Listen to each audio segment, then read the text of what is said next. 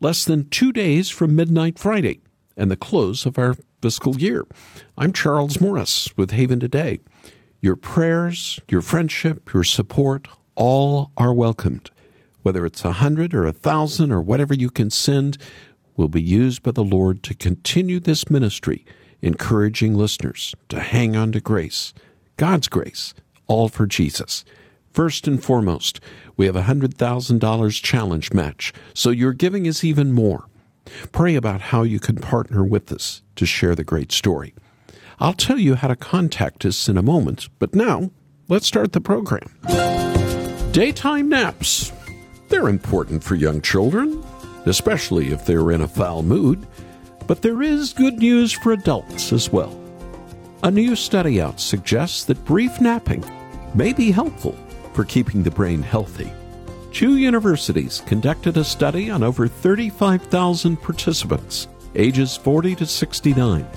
Researchers found that brief napping among adults could protect against brain shrinkage. Brain shrinkage occurs naturally as one ages, but can be accelerated among those with cognitive problems and a disease such as Alzheimer's. While it is not a practice that guarantees one won't have cognitive issues as we age, this study confirms the importance of sleep. It's good for you, your health, from head to toe. The Bible teaches us that we were made for work, but also for rest. This is the pattern that God Himself practiced in Genesis 1 and 2. So let us work hard and honor the Lord, but don't forget to rest and to worship Him. Welcome to Haven Today. I'm Charles Morris, sharing the great story that's all about Jesus as we continue a series this week on this Wednesday called In the Footsteps of Paul. We heard from a listener who enjoyed our program and said she had never thought about how many miles Paul walked to share the gospel. Do you recall how many? I said. We talked about it yesterday. Some estimate 10,000 miles. Paul was a man on a mission and his story is one of radical conversion and devotion to Jesus Christ, the very one he sought to persecute. In these minutes together, we'll hear again from the executive producer of a documentary originally presented on the BBC following the footsteps of Paul. And we'll also hear in a moment from the documentary where host David Suchet discovers a rare location where few have ever been. I'm David Suchet, and I'm on a journey around the Mediterranean, following in the footsteps of a man who 2,000 years ago traveled more than 10,000 miles around the Roman world on foot, and many, many more by sea. But if there ever was an historical character I've longed to play, it is Paul. So for me, this is a very personal quest. I could look like that. What do you think? A little bit. Little bit. I'll be seeking out clues in the places he visited, deciphering new evidence from the latest archaeological research, and meeting expert witnesses from around the region to help me uncover this remarkable man hidden within the pages of the New Testament. That's how the two part documentary called In the Footsteps of St. Paul begins.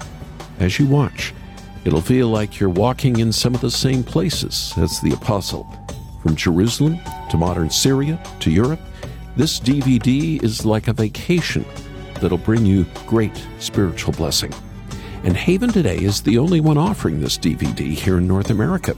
You can't find it anywhere else. So after the program, I'd like to invite you to make your fiscal year end gift to help us reach our budget goal by Friday. You can make your tax deductible gift at haventoday.org. That's haventoday.org. Or call us at 800 65 Haven. 800 65 Haven. And not to forget, we have that challenge match of $100,000, so your gift will go further when you give right now. And now let's open the program with Matt Redman, the same Jesus. This Jesus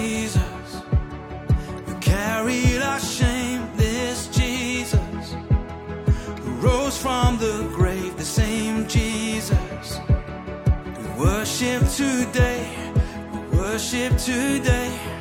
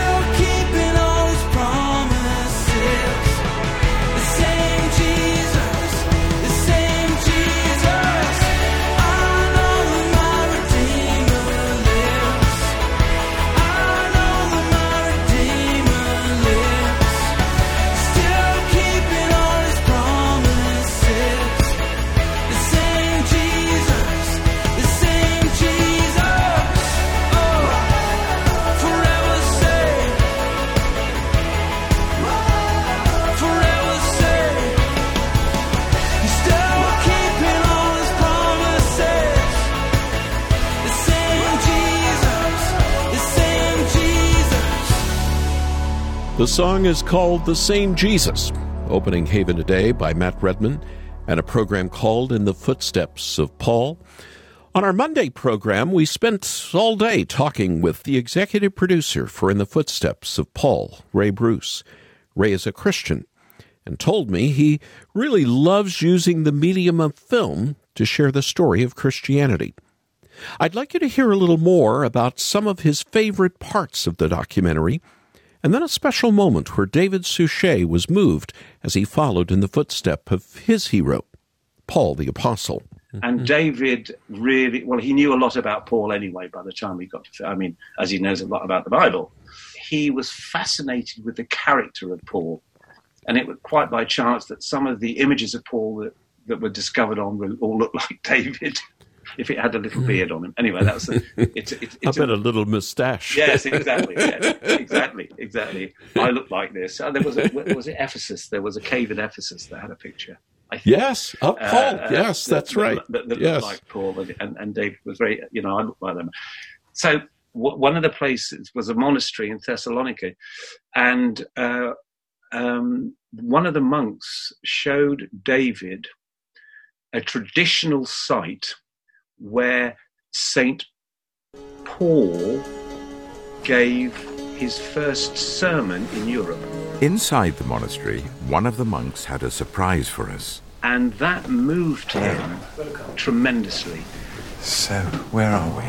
What is. So, this is the oldest part of uh, Vlatadon Monastery, where the tradition says that here preached for the first time Saint Paul to the people of Thessalonica, Wow. He actually preached here. right in this uh, This is the place. spot. This spot. That's amazing. Doesn't that put shivers up your back? This chapel was erected Yes. because Paul Yes. actually spoke here. Yes. I mean, that is quite extraordinary. It gives you a kind of material connection. It's that kind of physical contact with the man himself.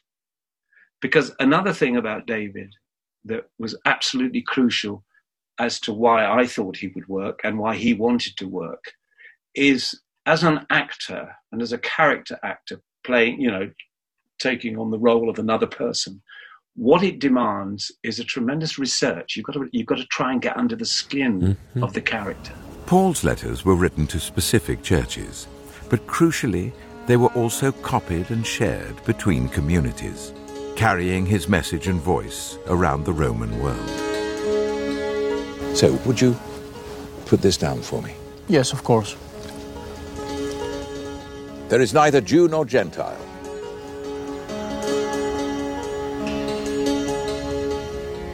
Neither slave nor free, nor is there male or female, for you are all one in Christ Jesus. And that actually is a quote from one of Paul's letters. And that is how he actually wrote them.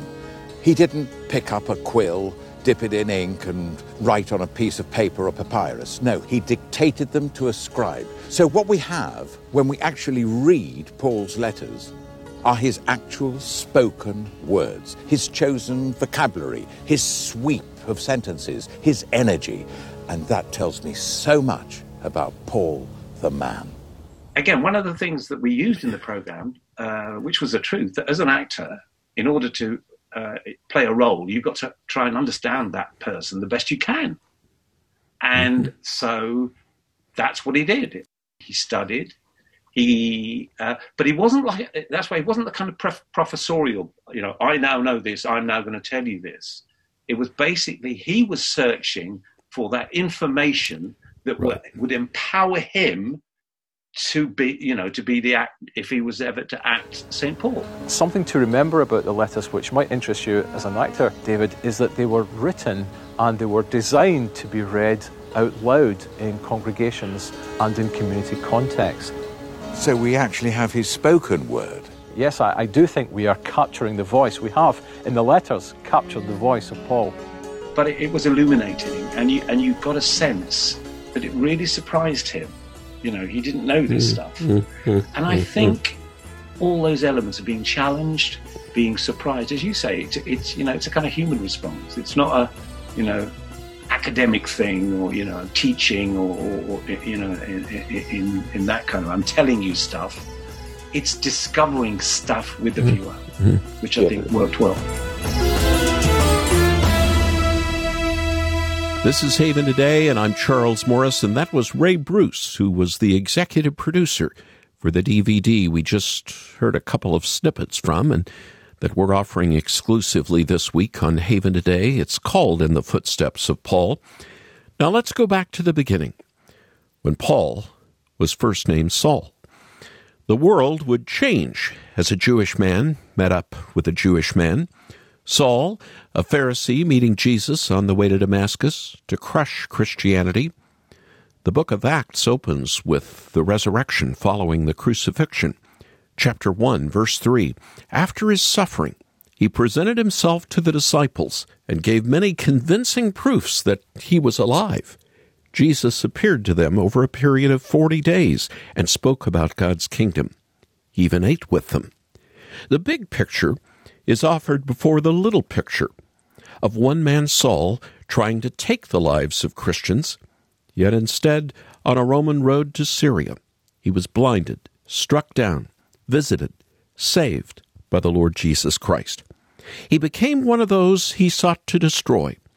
The implications of the resurrection, the ascension, the arrival of the Holy Spirit speak to us today as they did to Saul, who became Paul.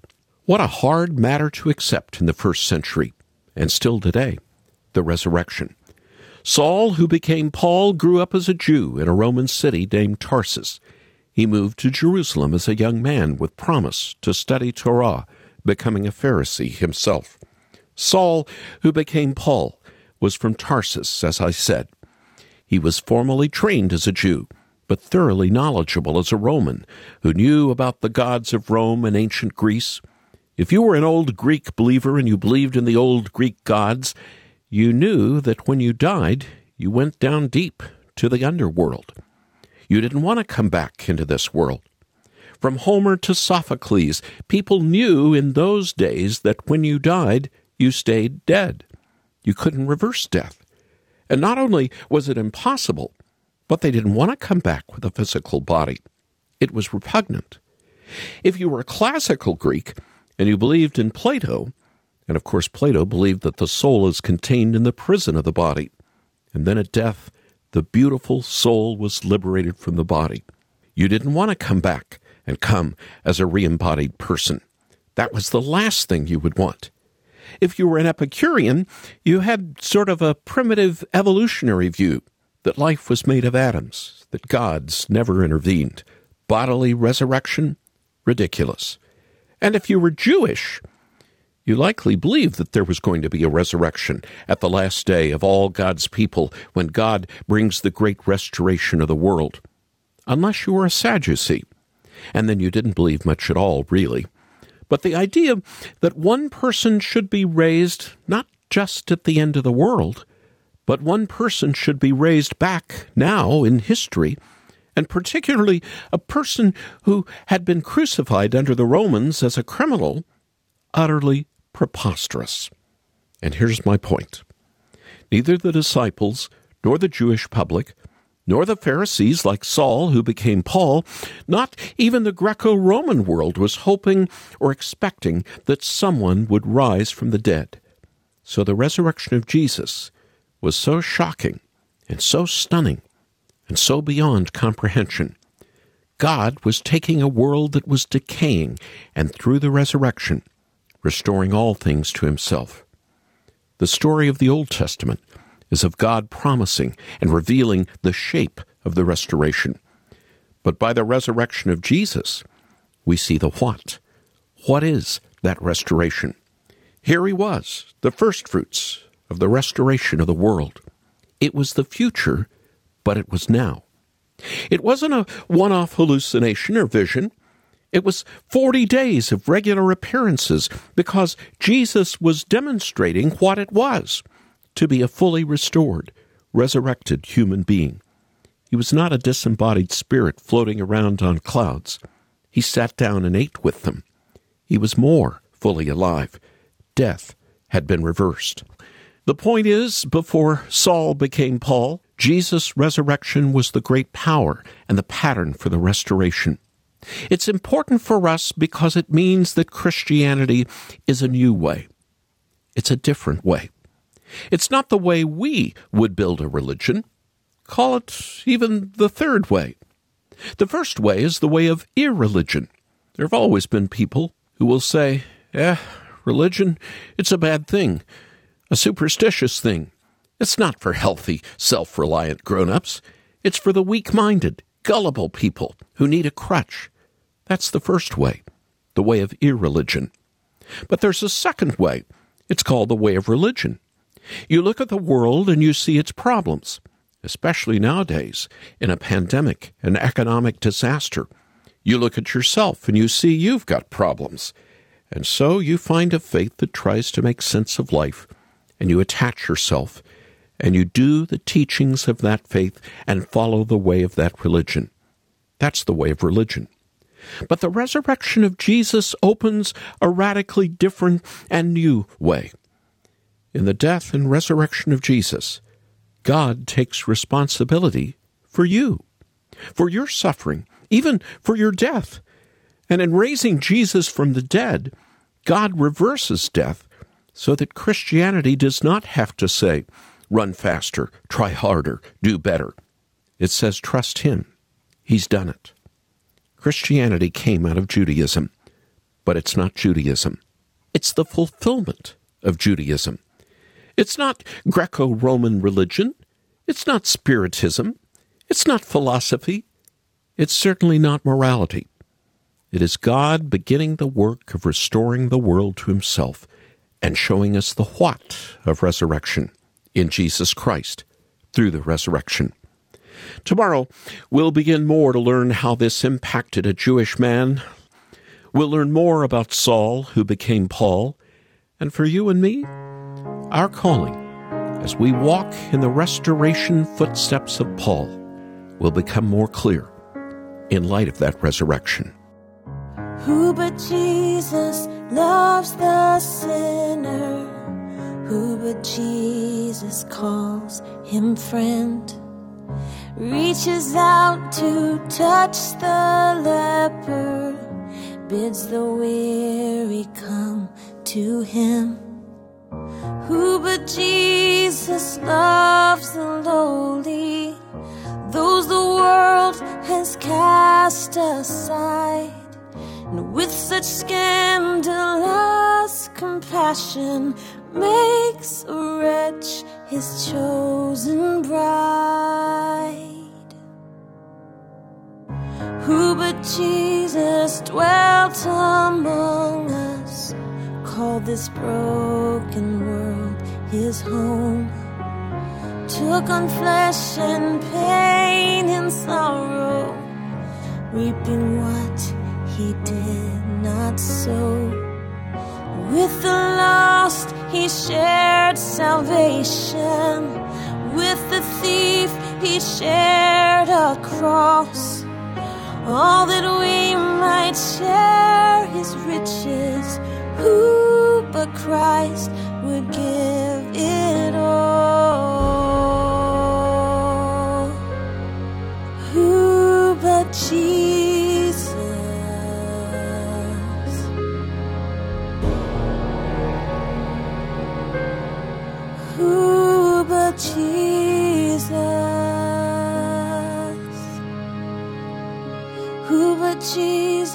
Loves the sinner enough to give his life?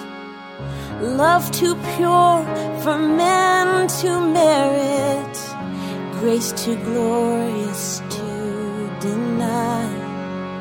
Praise him now, my joy in living. Yes, in death, my comfort rests. In the Jesus loves this sinner. He alone is my righteousness. Who but Jesus?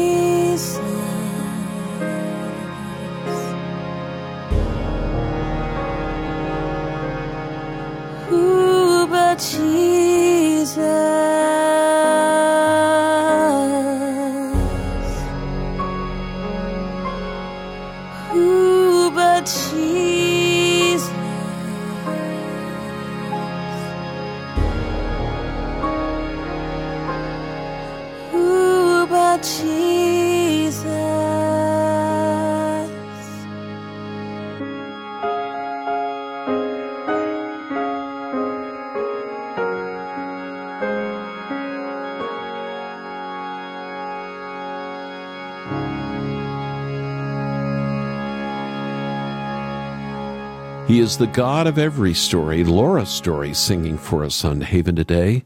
Who but Jesus? At a program called In the Footsteps of Paul. It's hard to find television programming that is entertaining as well as educational. So when we saw David Suchet's In the Footsteps of Paul, I knew we needed to let you know about it. But you can't find it anywhere in North America. So that's why we worked out an exclusive relationship with the producers to offer you this documentary. It was originally produced for the BBC, and as you watch it, David Suchet will take you to places you can't visit today. Places where Paul visited, though, and where he planted the gospel. And if you're like me, as you watch it, you'll feel like you're on a bit of a vacation, but even better, your faith will grow as you better appreciate what the Spirit of the living God did through the Apostle Paul and is still doing today.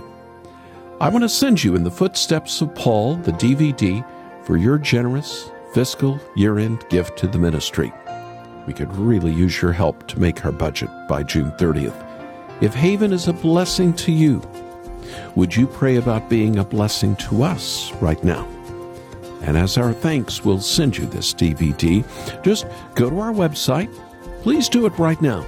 Watch the movie trailer we posted, and then make your tax deductible gift at haventoday.org. Haventoday.org.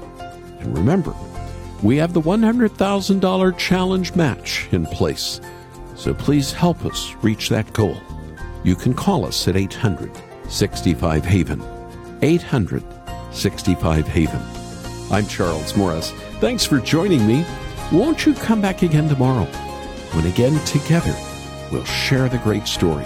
It's all about Jesus here on Haven today.